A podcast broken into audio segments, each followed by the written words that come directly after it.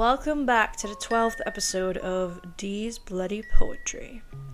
Today's poem was posted on April 9th, Sunday, 2023, which is today, and it is called Disguise.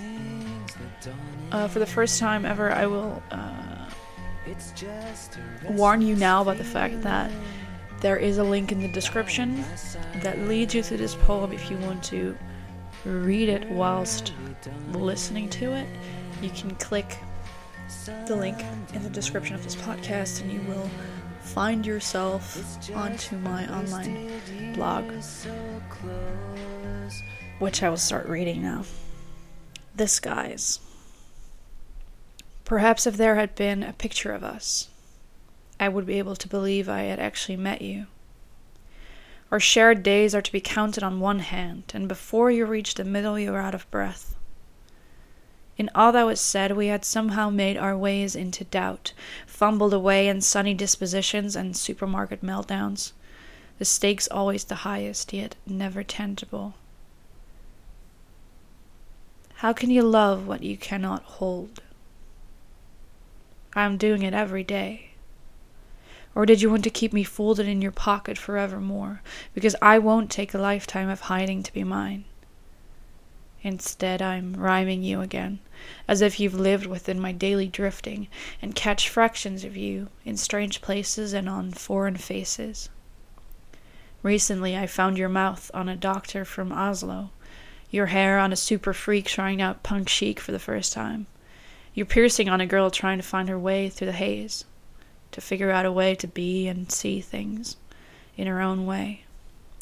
Your skin tone on a babe at that place we never went to eat. Your brilliance in a book filled with short stories that I stole from my childhood library. Your eyes in my bathroom mirror staring at me again, convincing me neither of us were really here to begin with.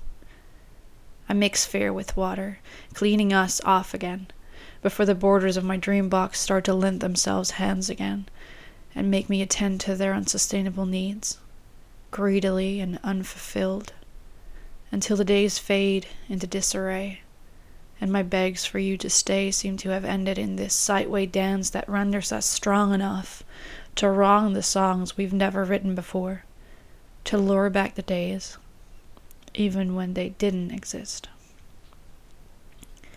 This poem was written by D, aka Dahlia, aka whoever you want me to be.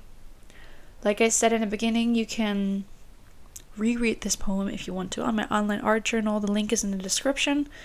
And I really hope you enjoyed listening to this, and I hope you'll be back with me next week to listen to more. If you have any suggestions um, for themes or subjects for poems that you want to hear, please let me know. You can send me emails. You can find me on Instagram. There's links on my links on my website. Um, please reach out to me and let me know what you'd like to hear. And I wish you a lovely Sunday and a lovely Easter.